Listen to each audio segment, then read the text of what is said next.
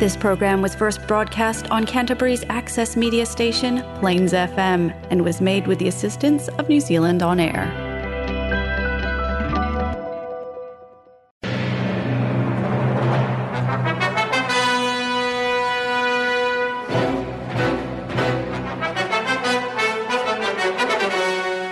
باقي من الزمن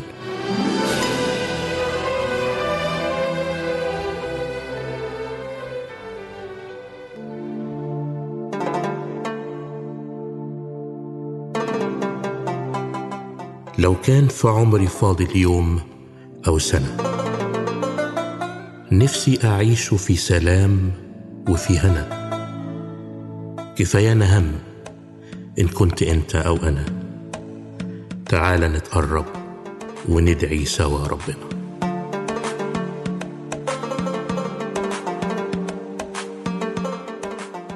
باقي من الزمن برنامج مسيحي باللغة العربية والفارسية.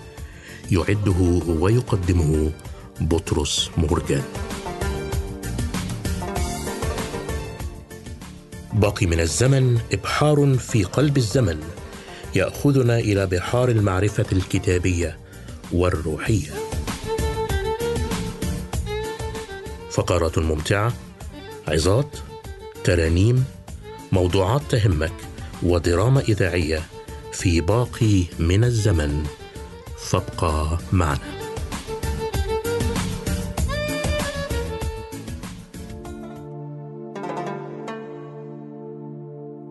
زمان باقی مانده. یک برنامه مسیحی به زبانهای عربی و فارسی.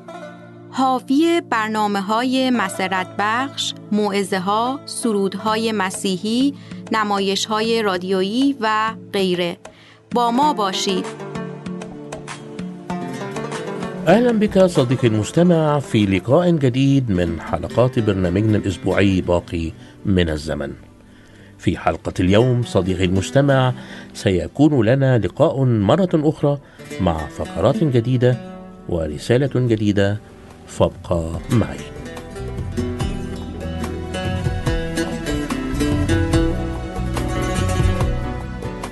سار الصبي شارلي في شوارع المدينة ممسكا بيد شقيقته الصغيرة ميري والتي لم تتجاوز الثامنة يبحثان عن عمل ولما فشلا رجعا إلى بيتهما واقتربا من فراش أمهما المريضة فسألتهما قائلة ألم تنجحا في الحصول على عمل؟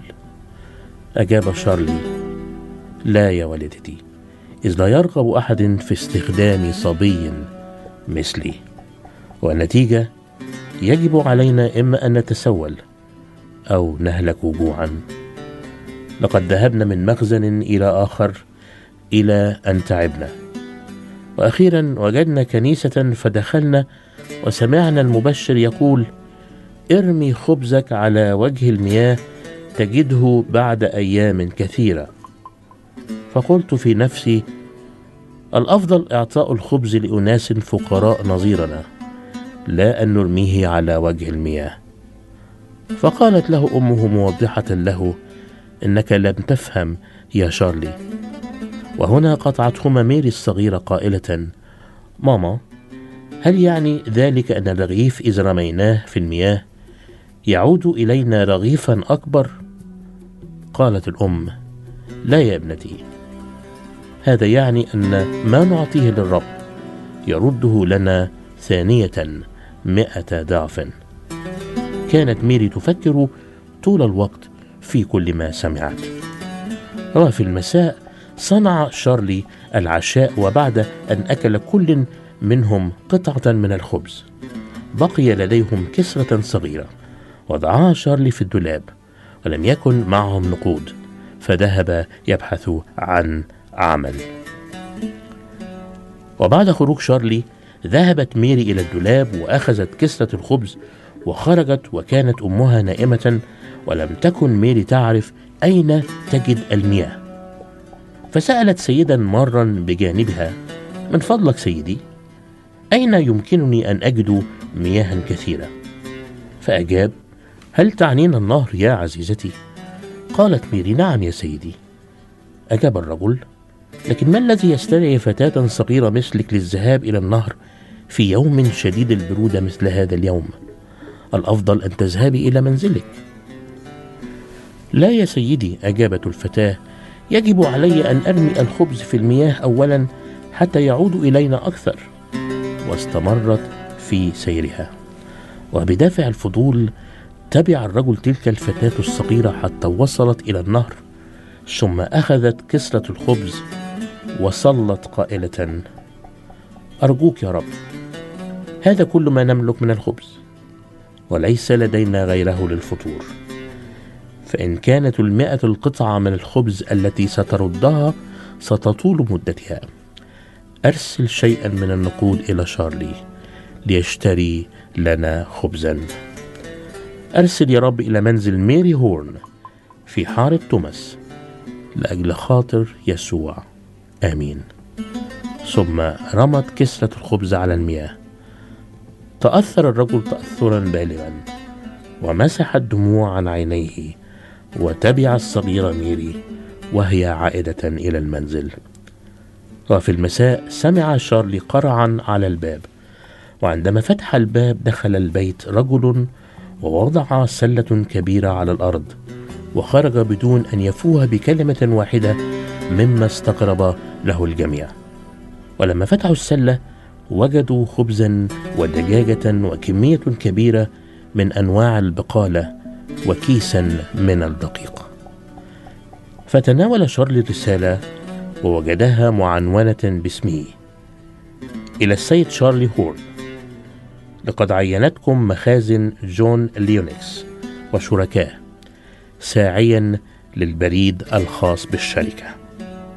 وبمرور الوقت أصبح شارلي شريكا في المؤسسة واستردت والدته صحتها وتعافت وكلاهما ينسبان نجاحهما إلى إيمان الصغيرة ميري. ما أروع الإيمان والثقة في كلام الله.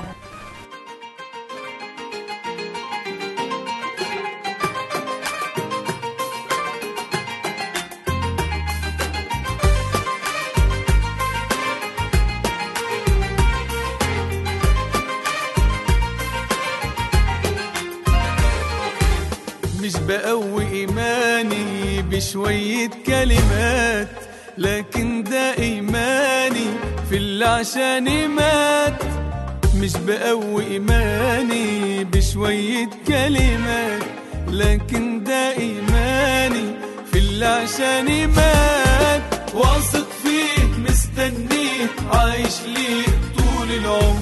أصل أنا قلبي اتعلق راضي بحلو ومر واثق فيه مستنيه عايش ليه طول العمر. أصل أنا قلبي اتعلق بيه. راضي معاه بحلو ومر الإيمان علمني. أرمي الشيل عليه. واضمن بكرة وحلمي. واحتياجاتي فيه. الإيمان علمني. أرمي الشيل عليه. واضمن بكرة وحلمي. واحتياجاتي فيه. واثق فيه. مستنيه عايش ليه طول العمر. أصل أنا قلبي اتعلق بيه. راضي معاه بحلو ومر. واثق فيه مستنيه عايش ليه. طول العمر أصل أنا قلبي اتعلق بيه. راضي معاه بحلو ومر.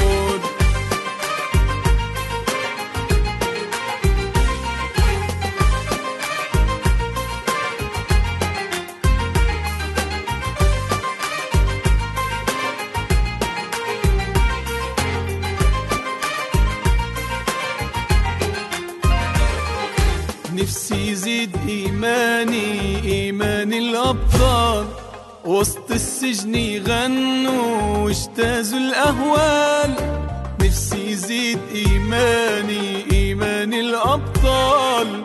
وسط السجن يغنوا وأجتازوا الأهوال. واثق فيه مستنيه عايش ليه طول العمر. أصل أنا قلبي راضي معاه بحلو واثق فيه مستنيه عايش ليه أصلا قلبي اتعلق بيه راضي معاه بحلو ومر.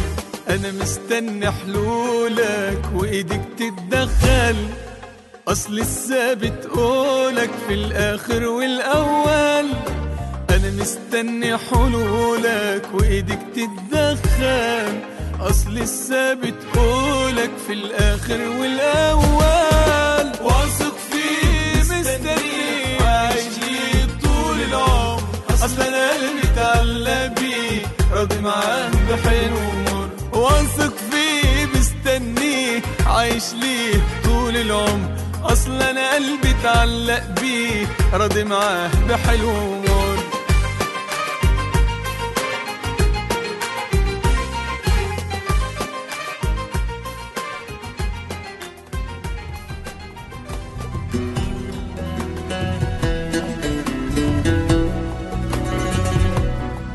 وردا على سؤال من أحد أصدقاء البرنامج قال فيه هل يمكن أن يهلك المؤمن بعد أن يولد من الله نجيب إذا كان المؤمن ممكن يتعرض للشك لكن هل ممكن يفنى إيمانه؟ حقيقة لا أبدا مستحيل أن يفنى إيمان المؤمن ليه؟ أولا لأن المؤمن إيمانه ليس منه لكن هو عطية من الله. قال لنا في أفسس 2 بالنعمة أنتم مخلصون بالإيمان. وذلك ليس منكم هو عطية الله ليس من أعمال كي لا يفتخر أحد. وإحنا عارفين أن هبات الله ودعوته هي بلا ندامة زي ما نشوف في روميا 11 فلأن ال- الإيمان عطية من الله والله العظيم الجواد لا يمكن أن يرجع في عطاياه للمؤمنين. لذلك مستحيل أن يفنى إيمان. كمان المؤمن إيمانه محفوظ في قلبه بختم الروح القدس. على أساس الإيمان الله وضع ختم الملكية على قلب كل مؤمن. إذ آمنتم ختمتم بروح الموعد القدوس وحاشا أن هذا الختم الإلهي يمكن أن يكسر ويمكن أن يفنى إيمان المؤمن. لكن كمان الإيمان محفوظ في قلب المؤمن بشفاعة المسيح. قال المسيح لتلميذه بطرس سمعان سمعان. وذا الشيطان قد طلبكم لكي يغربلكم كالحنطة. لكني طلبت من أجلك لكي لا يفنى إيمانك. المسيح كان عارف بالظبط بطرس راح يعمل إيه؟ وقال له قبل أن يصيح الديك تنكرني ثلاث مرات لكنه طلب لكي لا يفنى إيمان بطرس. والمسيح الذي طلب من أجل بطرس طلب من أجل كل المؤمنين. قال للآب في يوحنا 17 احفظهم في اسمك قدسهم في حق وبعدين قال له لست أطلب من أجل هؤلاء فقط بل من أجل الذين يؤمنون بي بواسطتهم يعني صلى أجل كل المؤمنين والمسيح دلوقتي في المجد. من ضمن الوظائف التي يقوم بها هي وظيفة الشفاعة. المسيح يشفع فينا. يعني إيه؟ يعني وجوده في المجد أمام الله أبونا بكفاءة شخصه وبكفاية عمله يحفظ مركزنا وعلاقتنا بالله. يقول يقول الرسول يوحنا يا أولادي أكتب إليكم هذا لكي لا طيب وإن أخطأ أحد يقول وإن أخطأ أحد فلنا شفيع عند الآب يسوع المسيح البار وهو كفارة لخطايانا ليس لخطايانا فقط بل لخطايا كل العالم. وجود المسيح عمل المسيح كالشفيع يجعل فناء إيمان المؤمن مصلح لا ينعسن حافظي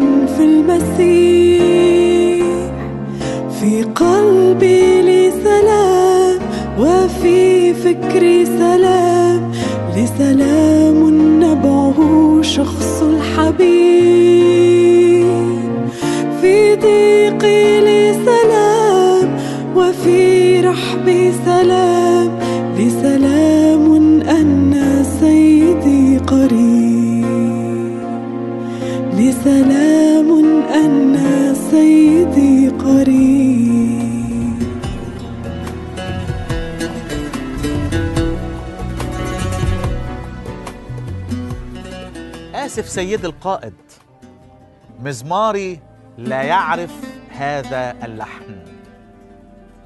كلمة قالها أسير لنابليون بونابرت.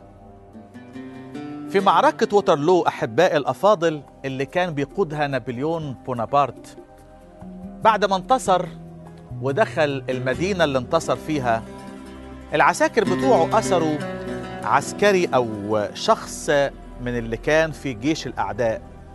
هذا الرجل كان يعزف المزمار. جابوا نابليون بونابرت وقال له نابليون آه سمعني العزف بتاعك.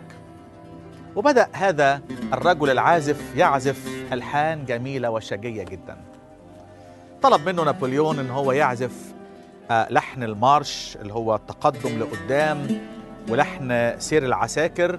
بدأ يعزفه في منتهى الروعة والجمال أحبائي. وبعدين نابليون طلب منه قال له طيب احذف لي لحن الانسحاب والتقهقر والرجوع للوراء. هذا الرجل العازف أحبائي بكل فخر رفع راسه قال له سيدي مزماري لا يعرف هذا اللحن. مزماري لم يتعود إلا أن يعزف لحن واحد فقط لحن الانتصار ولحن التقدم إلى الأمام. ما أروع هذه الكلمات أحبائي الأفاضل. ودية الهمسة اللي الرب عايز يهمس بيها في قلبي وقلبك النهارده. لقد وضع الرب يسوع المسيح لحنا جميلا في داخل قلب كل مؤمن وكل مؤمنة. يقول الكتاب الروح القدس يشهد لأرواحنا أننا أولاد الله. والروح أيضا يصرخ في داخلنا يا ابا الآب. مسيحنا قائد منتصر أحبائي. ولم يعرف يوما ابدا التقهقر والتراجع إلى الوراء ويؤكد الرسول بولس قائلا شكرا لله الذي يقودنا في موكب نصرته في المسيح في كل حين. لكن أحباء الأفاضل كم من المرات الشيطان وضع فينا لحن الهزيمة والانكسار. وبدل أن نغني وننشد فاض قلبي بكلام صالح.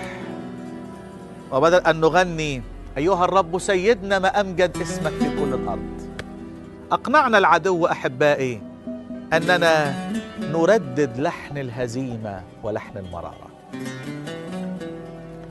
مرة من المرات داود كان في قمة علاقته مع الرب وشركته كان يردد على العود بتاعه أروع الترانيم والألحان. فقال مرة الرب نوري وخلاصي ممن أخاف. الرب حصن حياتي ممن أرتعب. إن نزل علي جيش لا يخاف قلبي. إن قامت علي حرب ففي ذلك أنا مطمئنا يا للروعة. يا للروعة أحبائي حينما نترك مزمارنا وألحاننا وترنيمات قلوبنا بثقة في الرب. سننشد أحلى الأناشيد.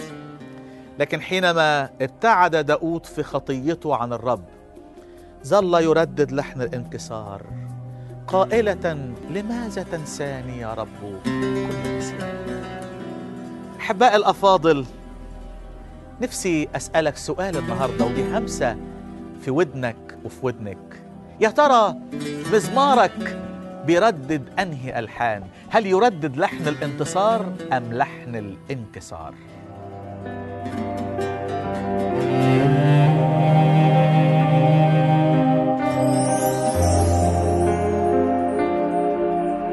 كيف يصبح مزماري لحنا يردده طول العمر؟ لحن الانتصار لا لحن الانكسار. تعالوا بنا نرجع إلى كلمة الله إلى رسالة فيليب أصحاح ثلاثة. لنستمع إلى كلمات الرسول بولس الذي عاش طول عمره أحبائي يردد لحنا واحدا المسيح. المسيح قائد موكب النصرة. فيليبي ثلاثة وعدد 14 عدد 13 يقول ولكنني أفعل شيئا واحدا. إذ أنا أنسى ما هو وراء وأمتد إلى ما هو قدام. أسعى نحو الغرض لأجل جعالة دعوة الله العليا في المسيح يسوع. أحبائي الأفاضل هذا هو سر النصرة والفرحة والبركة. كان بولس أحبائي مقتنع تماما أن المسيح هو المنتصر القائد العظيم الذي جرد الرياسات والسلاطين. المسيح الذي قال عنه الكتاب أحبائي أنه داس شوكة الموت. المسيح الذي قال عنه الكتاب يعظم انتصارنا بالذي أحبنا. ده مش معناه ان مش هتقابلنا مشاكل وانحناء في الطريق. لكن خلي بالكم من نقطة مهمة قوي أحبائي ودي اللمسة اللي الرب عايز يلمس بيها قلوبنا النهاردة. الشيطان يريد أن يحبسنا في ذكريات الماضي. صحيح عقلي وذاكرتي مش هتنسى أحداث الماضي لكن حذار أنه يحبسنا في داخل علبة ذكريات الماضي الأليمة. ماذا يقول الرسول بولس؟ أفعلوا شيئا واحدا. إيه هو؟ أنسى ما هو وراء. مش هلغي الذاكرة بتاعتي؟ لكن مش هعيش محبوس جوه إطار ما حدث في الماضي وأردد لحن الانسحاب. لكنني بنعمة الله أنتصر على أحداث الماضي المؤلمة من خلال ثقتي في المسيح الذي يضمن بكرة وبعده. أنسى ما هو وراء. استطاع يوسف أن ينسى ما هو وراء حينما قال لإخوته لما تقابل معاهم مش أنتوا اللي بعتوني لمصر ليس أنتم أرسلتموني إلى هنا بل الله. استطاع أن يشفى من أحداث الماضي. احبائي لماذا ننحني؟ لماذا نردد ألحان الهزيمة؟ لأننا محبوسين فيما حدث قبل ذلك. لكن يلا بينا النهارده يلا بينا النهارده نحط أحداث الماضي المؤلمة بين إيد الرب ونقول مع بولس أنسى ما هو وراء. لكن أعمل حاجة تانية تشجعني إن أنا أردد دائما بمزماري لحن الانتصار والفرح. أمتد إلى ما هو قدام. أحبائي المسيح له خطة رائعة لحياة كل واحد. قال المرنم خطة عظيمة مدبرها لي؟ رحلة عمر تاسفة وقال كاتب أفسس أيضا مخلوقين في المسيح لأعمال صالحة قد سبق الله فأعدها لنا.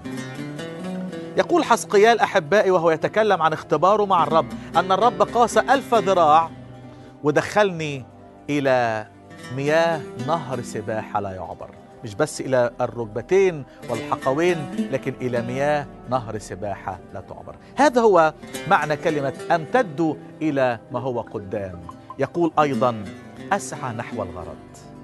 هناك غرض عظيم أمامي أن أعيش للمسيح وأمجد المسيح وسأربح إكليل حينما أتقابل مع المسيح.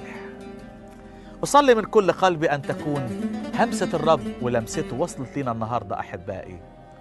فلا يعزف مزمارنا لحن الهزيمة والخوف والرعب لكن نردد يعظم انتصارنا بالذي أحبنا. إلى أن نلتقي في حلقة جديدة أترككم في رعاية القدير والرب. معكم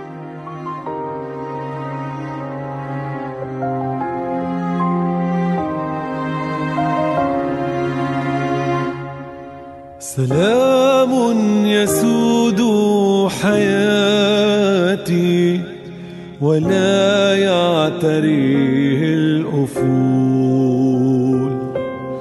رجاء يطمئن قلبي ولي فرح لا يزول. نعيم يعم كياني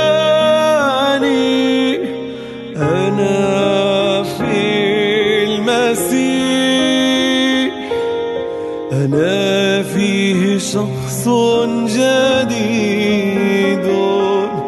أنا فيه قلب سعيد. وأعمل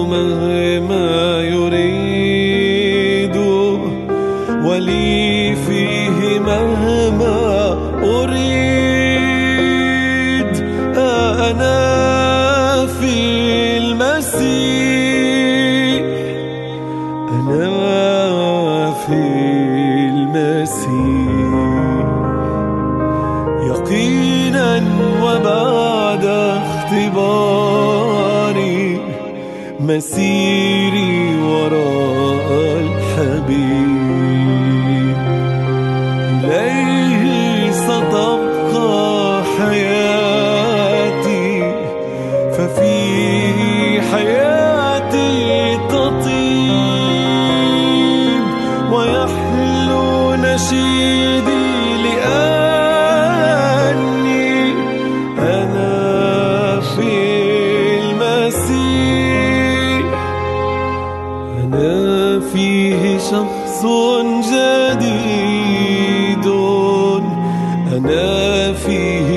قلب سعيد وأعمل مهما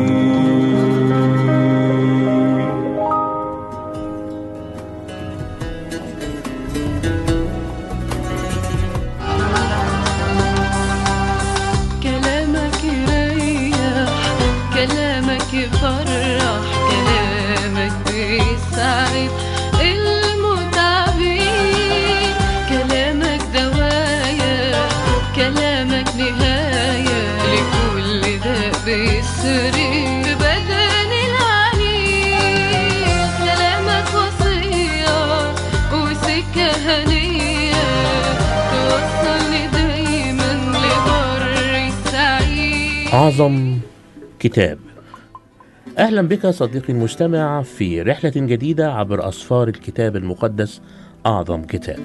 كنا قد بدأنا في الحلقة السابقة أول رحلة في العهد الجديد وأشرنا إلى الرب يسوع كأهم شخص نجده بين صفحات العهد الجديد ذلك الذي وصفه الكتاب بأنه مشتهى كل الأمم.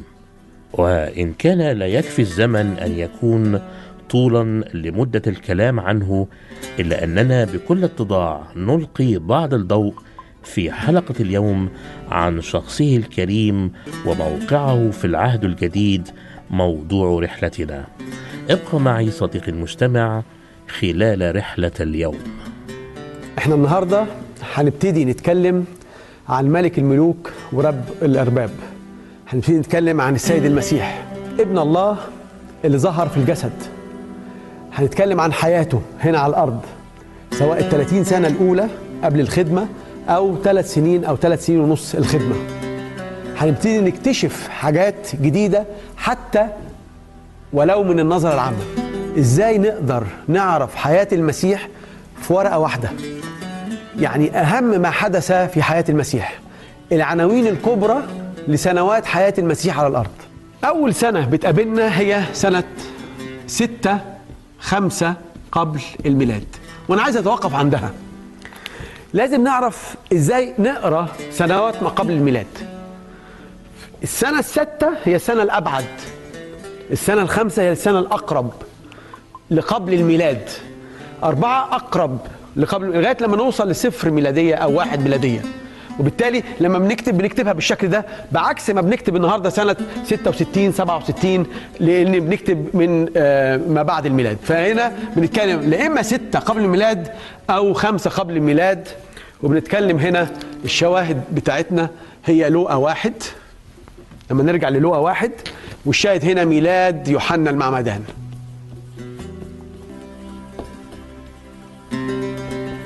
يبقى أول حادثة كبرى في العهد الجديد هي ميلاد يوحنا المعمدان بما في ذلك تحضير لهذه الحادثة. يعني لوقا واحد مرتبط تماما كل لوقا واحد بميلاد يوحنا المعمدان لكن بعد كده بنكتشف سنة خمسة قبل الميلاد تقريبا خمسة قبل الميلاد ودي لوقا اتنين ميلاد الرب يسوع. يبقى تاني حادثة كبرى في العهد الجديد هي ميلاد الرب يسوع تقريبا خمسة أو أربعة قبل الميلاد.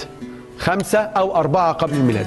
ست أشهر بعد ميلاد يوحنا المعمدان. وبعد كده الحادثة الكبرى اللي مؤكدة بقى في تاريخها أربعة قبل الميلاد. ليه بقول مؤكدة؟ لأن في سنوات وفي نظريات حوالين ميلاد المسيح. هل كان أربعة قبل الميلاد وهي النظرية الأعم الأشمل في معظم الكنايس أو خمسة أو ستة. وستة دي الرقم الأبعد. يعني ستة قبل الميلاد هي الرقم الأبعد. المحتمل أكتر ما بين خمسة زي ما إحنا كاتبين أو أربعة قبل الميلاد. وغالبا هو خمسة. ليه؟ لأنه أربعة قبل الميلاد. والحادثة دي مذكورة في متى اتنين. هو موت هيرودس الكبير اللي أمر بقتل الأطفال دون سنتين. ليه بنقول كده؟ لأن إحنا متأكدين تاريخيا متى مات هيرودس. إحنا متأكدين. يعني الوثائق كلها في التاريخ بتقول لنا السنة اللي مات فيها هيرودس طبعا ما كانش وقتها آه، السنة الميلادية اعترف بيها. على فكرة التاريخ ما ابتداش يكتب إن في قبل الميلاد وبعد الميلاد إلا سنة 532 ميلادية.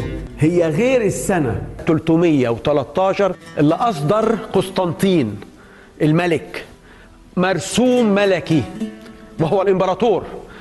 باعتماد الديانة المسيحية باعتبارها الديانة الرسمية للإمبراطورية. وقتها كان التاريخ مش يعني صفر ميلادي أو واحد ميلادي لكن لما رجعوا للتاريخ اتأكدوا أنه هو خمسة أو أربعة قبل الميلاد. لكن إحنا متأكدين من الحادثة دي.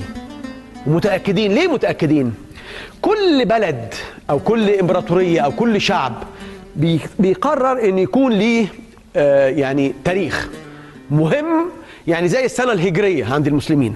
ده أهم سنة عندهم. دي السنة الفاصلة. زي تاريخ الخروج. بالنسبة للإمبراطورية الرومانية بتطرق على أساس إيه؟ على أساس تأسيس روما. فموت هيرودس يقابل سنة 750 من تأسيس روما. تأسيس مدينة روما. وبالتالي الإمبراطورية الرومانية قررت تعمل تاريخ لنفسها في العالم كله مرتبط بتأسيس روما. المقابل ل 750 ميلادية آه سوري 750 من تأسيس روما هي أربعة قبل الميلاد. فما فيش فصال في التاريخ ده مش ممكن الرجوع عنه. طبعا ممكن جدا يكون المسيح ولد في نفس السنة اللي هو مات فيها لأن هيرودس لما أصدر أمره بقتل الأطفال دون سنتين كان بيأمن نفسه. يعني كان ممكن يكون الطفل بقاله شهر شهرين هو كان عايز يتأكد إن مفيش وبالتالي هو غالبا الرقم أقل من سنتين بكتير. يعني ممكن يكون شهور بالكتير سنة لكن كان عايز يتأكد من قتل كل الأطفال اللي ممكن ياخدوا الملك منه. يعني انزعج جدا آه، من الخبر اللي جاله من المجوس. فاحنا عايز متأكدين من الرقم ده اللي هو أربعة قبل الميلاد. نتيجة تأكدنا تاريخيا أنه موت هيرودس يقابل 750 من تأسيس روما. نستكمل حديثنا بعد الفاصل.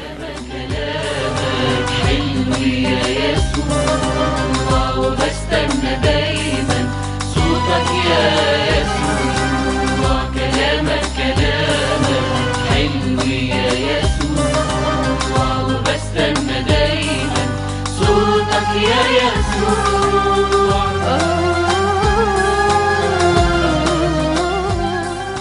لكن بعد كده بنكمل مع بعض سنة تقريبا ستة أو سبعة ميلادية. الكلام ده موجود في لوقا 2 يسوع في عمر 12 سنة.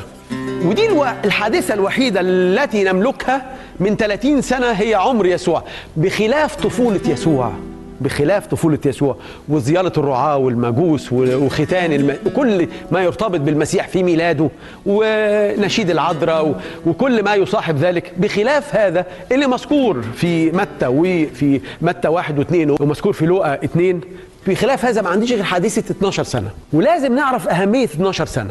لأن إشمعنى 12 سنة؟ ليه مش 16 ليه مش 20 ليه مش 25 ليه مش قبل 12 سنة؟ لأنه في سن 12 سنة في السن ده كل طفل صار شاب. كل طفل صار شاب.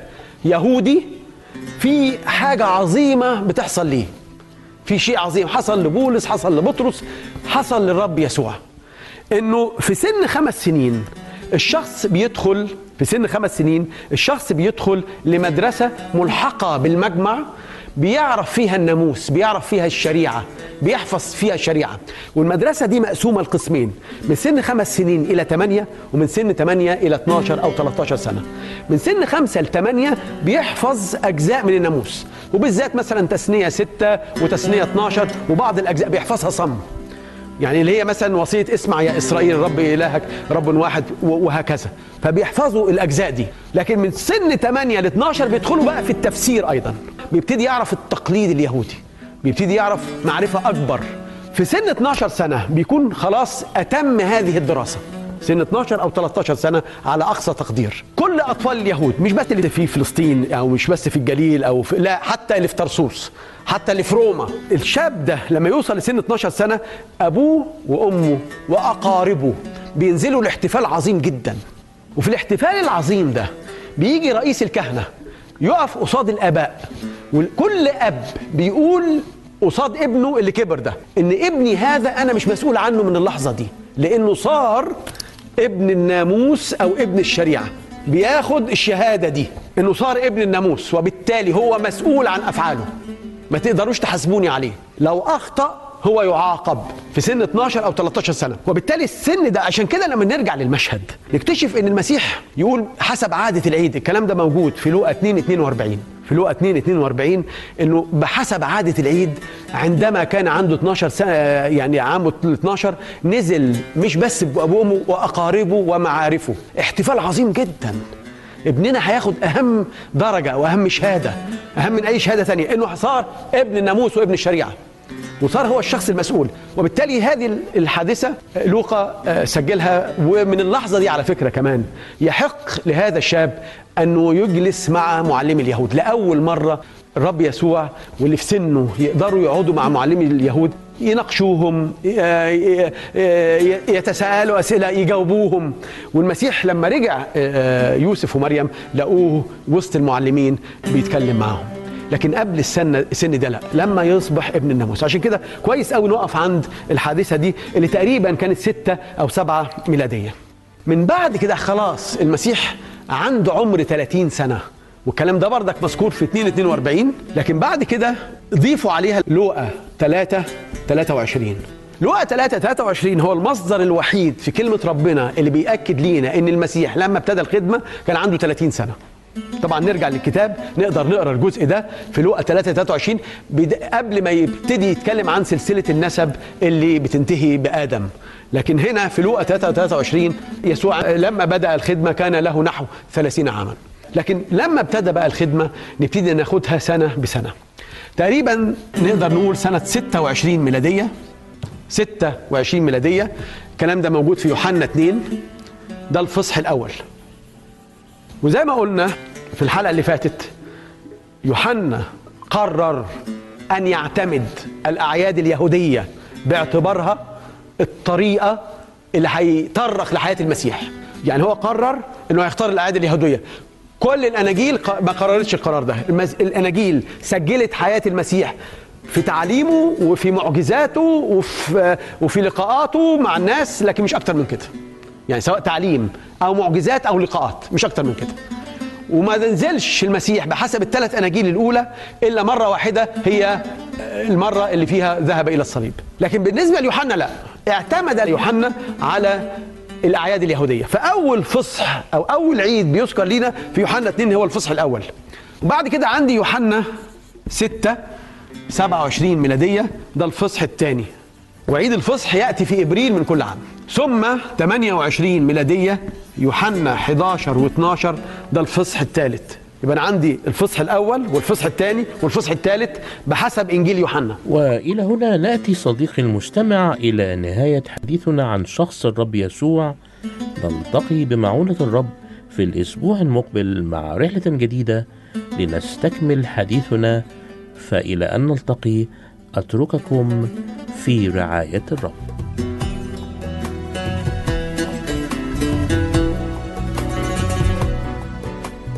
ومن الشعر المسيحي اخترت لك صديقي المستمع هذه القصيدة فاستمتع بها.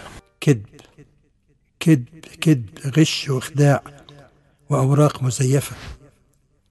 الكلام مزيف الضحكة مزيفة الدموع مزيفة المشاعر مغشوشة. كل الناس لابسة قناع. كل واحد لابس قناع بيغطي بيه حاجة.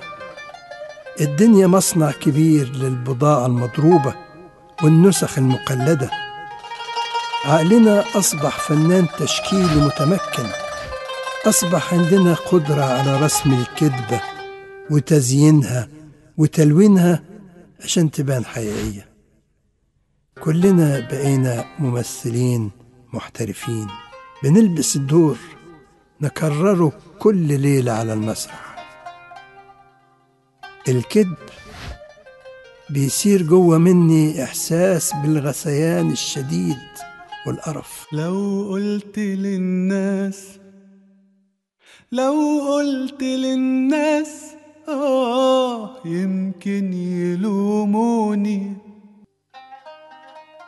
طب ليه أنا بكذب؟ ليه أنا بخدع؟ ليه أنا بغش؟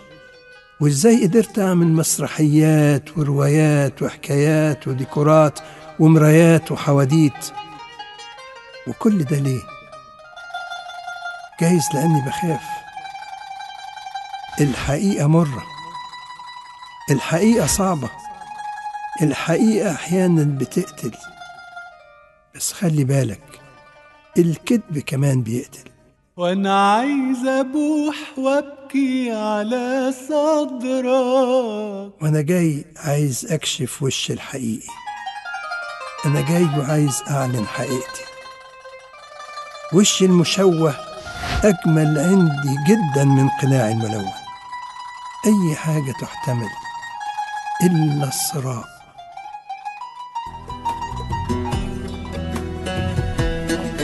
وبهذا نأتي صديقي المستمع إلى نهاية الفقرات باللغة العربية وسنستكمل البرنامج باللغة الفارسية.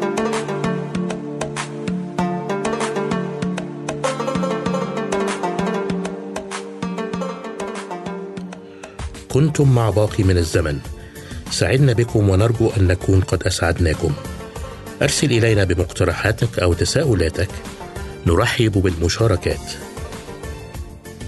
يمكنك الاتصال بمقدم البرنامج بطرس مرجان على تليفون 021 189 3886 أو أرسل لنا على بريدنا الإلكتروني radio.arabic at extra.co.nz والرب معكم.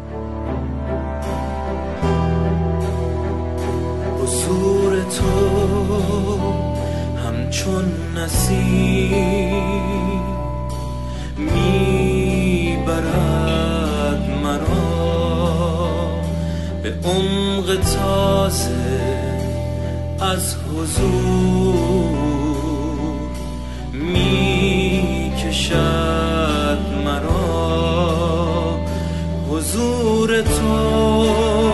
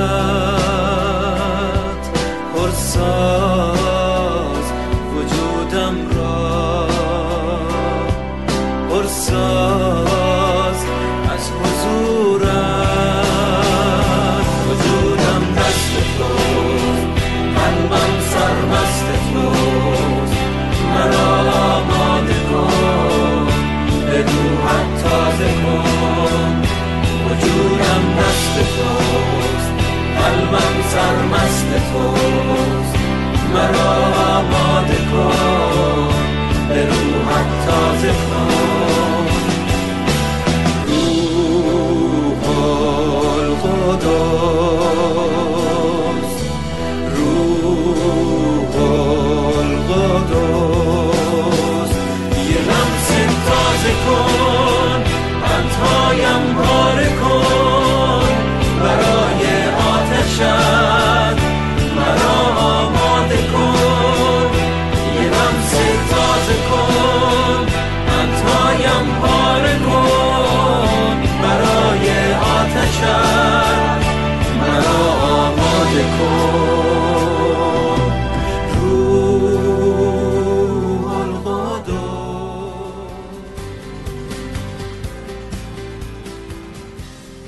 عاشقانه خدا برای من و تو. از 16 همین کتاب عهد عتیق نحمیا امروز چی می‌تونه باشه؟ می‌دونم شاید خیلی از ما خسته هستیم. زندگی روزمره در این شرایط کرونا شاید خیلی از ماها رو خسته کرده ناامید کرده. شاید خیلی همون فکر می‌کنیم که تو زندگیمون تازگی نیست هیجان نیست خدا کجاست توی این سختی ها و توی این شرایط؟ چه پیام تسلی آمیز امیدوار کننده الهام بخشی من و تو می‌تونیم بگیریم. امروز از کتاب نحمیا نویسنده کتاب نامه های عاشقانه لری کراب با این جمله این کتاب زیبای نحمیا رو برای ما خلاصه می‌کنه. خیلی برای خود من باعث تسلی بود این پیام. لری کراب اینطوری خلاصه می‌کنه پیام نحمیا رو. Remember small obedience is a great work. به یاد بیار که اطاعت در کارهای کوچیک کار بزرگیه. به یاد بیار اطاعت در کارهای کوچیک برای خدا کار بزرگ و با ارزشی. خیلی من خودم نیاز داشتم امروز که این پیام رو بشنوم. لری کراب خیلی زیبا خلاصه می‌کنه این پیام رو. میگه که هر وقت من و تو آرزوی قلبیمون این باشه که می‌خوایم خدا رو بشناسیم.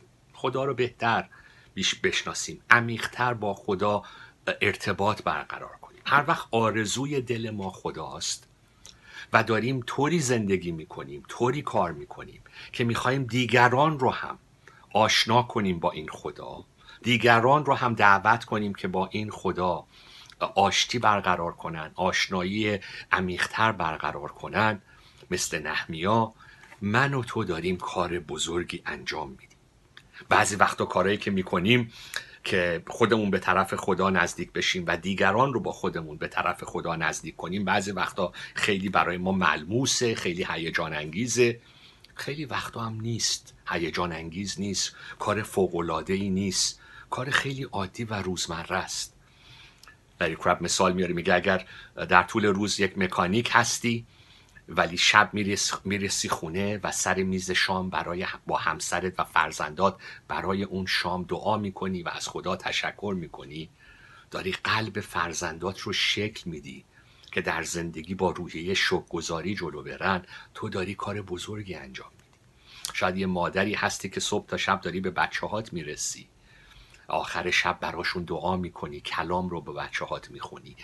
برای خودت این یه کار خیلی پیش پا افتاده و روزمره ای شاید باشه ولی برای خدا کار بزرگی داری می‌کنی. چون آرزوی دل خودت حتی در کارهای کوچیک روزمره اینه که با وفاداری خدا رو تو زندگی دنبال کنی و وسیله باشی در دست خدا در نقشه خدا که دیگران رو هم دعوت کنی که به طرف این خدا حرکت کنن.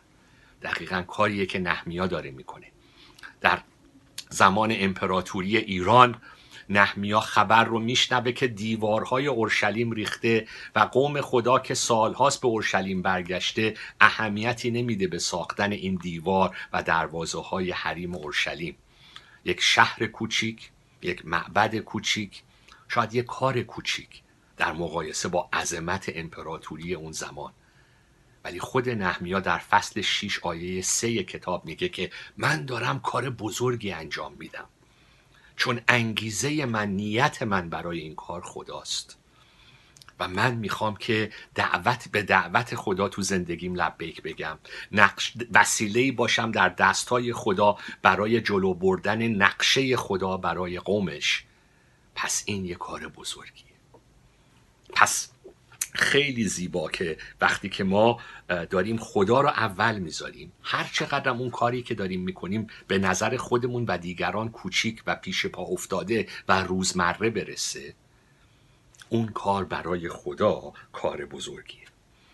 نحمیا از آسایش خودش از امنیت خودش در امپراتوری ایران میاد بیرون و در انجام اراده خدا همیشه مخالفت ها هست. دشمنی ها هست. چالش و مبارزه است.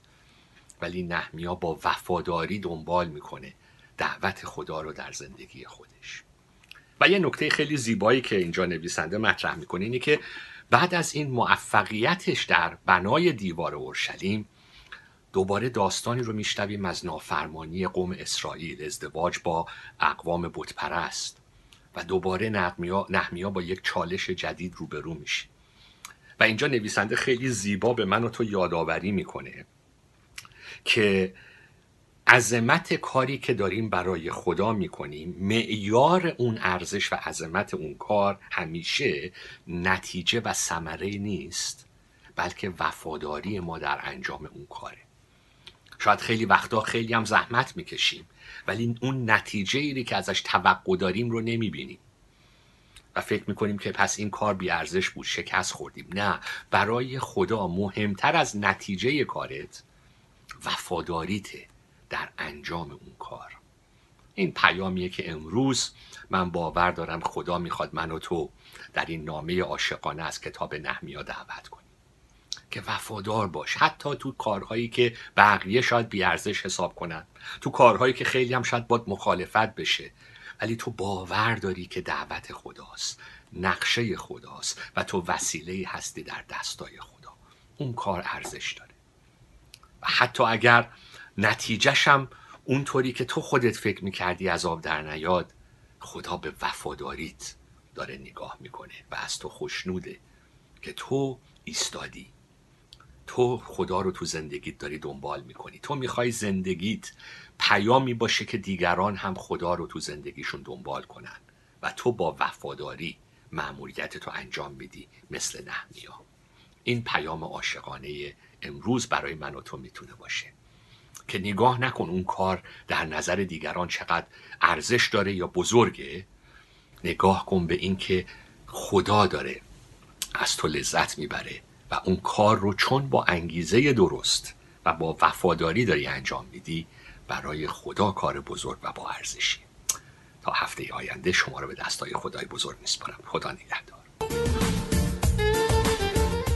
با ما باشید در زمان باقی مانده. ما از توجه شما سپاس گذاریم پیشنهادات یا پرسش های خود را برای ما ارسال نمایید. ما از مشارکت شما استقبال می کنیم راه های تماس با ما 021 189 38 86 radio.arabic at extra.co.nz برکت خدا بر شما عزیزان باد.